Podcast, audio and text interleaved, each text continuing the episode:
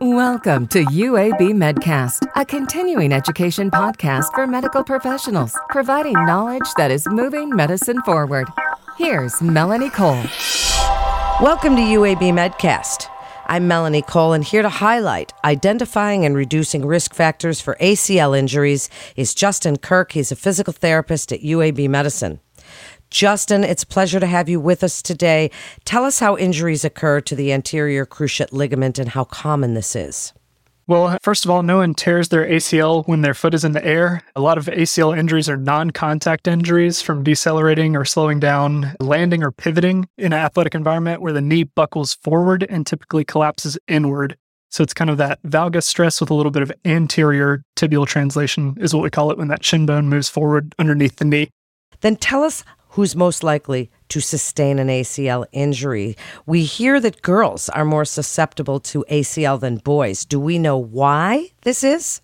Yeah, so I think A C L injuries are common widely among both males and females, but females are more likely to sustain an A C L injury than males. And a lot of this is still speculation. There is some pretty good research on it, but I think we need more research to say definitely this is the cause, but a lot of times they think about joint anatomy, joint laxity, joint shape, angles of the joint. Females with slightly wider hips can tend to have a little bit more of that inward knee position, but a lot of it can come down to males typically have tighter joints, just females tend to be a little bit more lax. And then a lot of females, especially in high school sports, don't like the weight room because they're afraid it's going to make them bulky, but truly that just leads to strength imbalances that can set them up for an A C L injury. And we see this really commonly in soccer, but it's also prevalent in football, basketball, lacrosse, volleyball, gymnastics, and for the recreational athletes, snow skiing.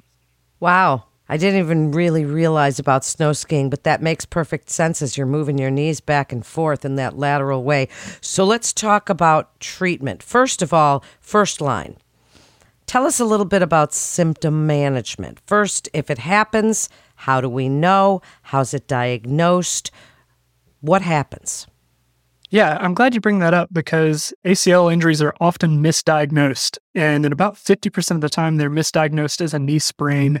And it's not until a little bit later when things are not clearing up, swelling's not going down, the knee is still buckling, that we go and get an M R I. The college athlete, they might get an M R I a little bit sooner just to be sure because teams have access to that kind of equipment. But for the younger youth athlete or a high school athlete, they may not have access to that quite as quickly. But stereotypically, you'll have some sort of twist and a pop, typically with pain, but it's not always painful. Some people, you know, going back to skiing or football, they'll tear their A C L and finish the game, and it's not until later when the knee swells up and becomes painful that they realize they've done something. Well, then what's the first line of defense? What's the first treatment that happens? It's not always direct to surgery, right?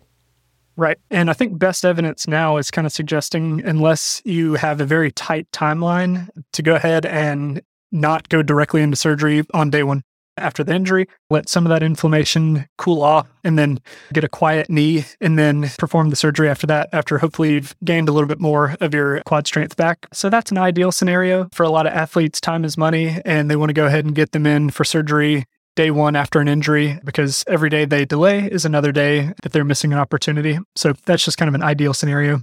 So then let's talk about rehab and then or prevention. So tell us about limb symmetry and single leg training for preventing A C L injuries. What does that entail?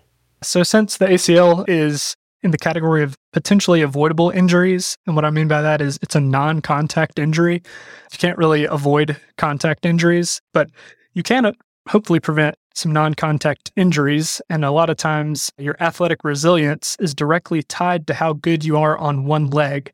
So these glaring asymmetries in strength and stability, body control, coordination, how you land on one leg, how you land after you get bumped in the air, they don't necessarily guarantee an injury, but they do set you up for either risk or success. So some of these injuries are bound to happen no matter what, but if you get really, really good at single leg movement and exercise and body control, I believe you can prevent some of these avoidable injuries like an A C L that are non-contact injuries. And even the current research shows for people who are returning to sport after A C L reconstruction suggests that if you can get ninety percent or greater on strength symmetry tests, single leg hop tests, range of motion tests for symmetry, single leg squat tests, your risk for re-injury is significantly less. And off the top of my head, I think it's between three to six times less likely to re-injure. Well, you just got to my next question, but the second part of that then is, how is return to play determined after the fact?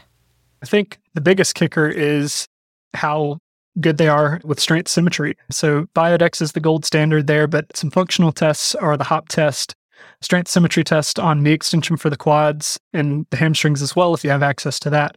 Range of motion, single leg squats, there's the Y balance test, and then just overall movement quality and confidence in the knee. Because in theory, you could have all these strength scores and perform well, but if you're still fearful and avoidant of certain activities and you're just not psychologically ready, then I believe that's just as important as the physical readiness. I agree. And so as you're giving us some recommendations for providers, for coaches, when working with athletes that are at high risk, how do you address after-injury scarring if someone did have a reconstruction?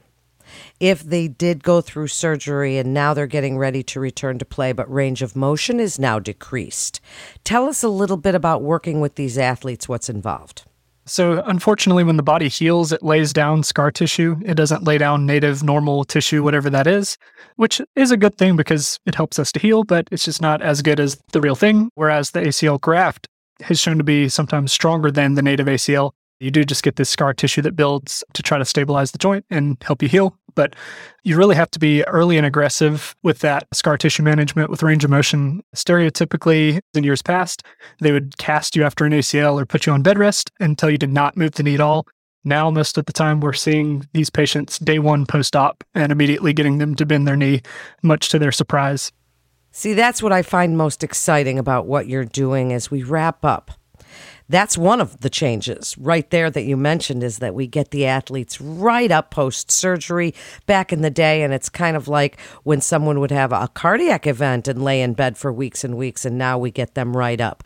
So I'd like you to wrap up with your best advice about prevention of A C L and changes that you've seen in management of these tears over the past five years, what you find most exciting. I think the best tips to prevent A C L injuries are thinking about things from biomechanics and neuromuscular function. How much can you move? How strong are you? How do you move? What's the movement quality? How do you land and absorb force? Because that's all the body's trying to do, is it's you versus gravity. How do you land? How do you absorb force? Is gravity dominating you, or can you withstand the forces of gravity and momentum? So hamstrings, hip rotators, ankles, glutes, quads, all of these things we really need to be up to full speed to encounter the demands of side-to-side rotation and front-to-back motions in sport. All about global movement sharing. And I think one of the things you mentioned, what's been changed in the past five years or so, looking at former return-to-play guidelines, it was around six months, and now it's around nine months. And that's just what it takes to regain that strength and focus on the ankles, the hip rotators, the hamstrings, the quads, and just get everyone up to speed. And with that in mind, they've kind of shifted where we might be going in the future. Is they used to use the patellar ligament graft for the bone, tendon, bone anchor because it could heal and be ready by six months. But now if we're not returning people at six months, the emerging graft is actually the quad tendon graft. And Doctor Mamaya here at U A B has been doing these, and I've been seeing a lot of his patients who have that. And it seems to be getting a really nice stable knee without that residual anterior knee pain that a lot of people talk about as one of the most prominent sequelae of an A C L reconstruction. So I think I'm really hopeful for that. And I think that's only a glimmer or a glimpse into the future of what we could potentially expect as more technology emerges and more data comes out. That's cool. Very excellent podcast, Justin. Great information for coaches and primary care providers that are working with these athletes and hoping to prevent these types of injuries. Thank you so much for joining us today. And a physician can refer a patient to U A B Medicine by calling the MIST line at one eight hundred U A B MIST or by visiting our website at u a b medicine dot org slash physician. That concludes this episode of U A B Medcast. I'm Melanie Cole.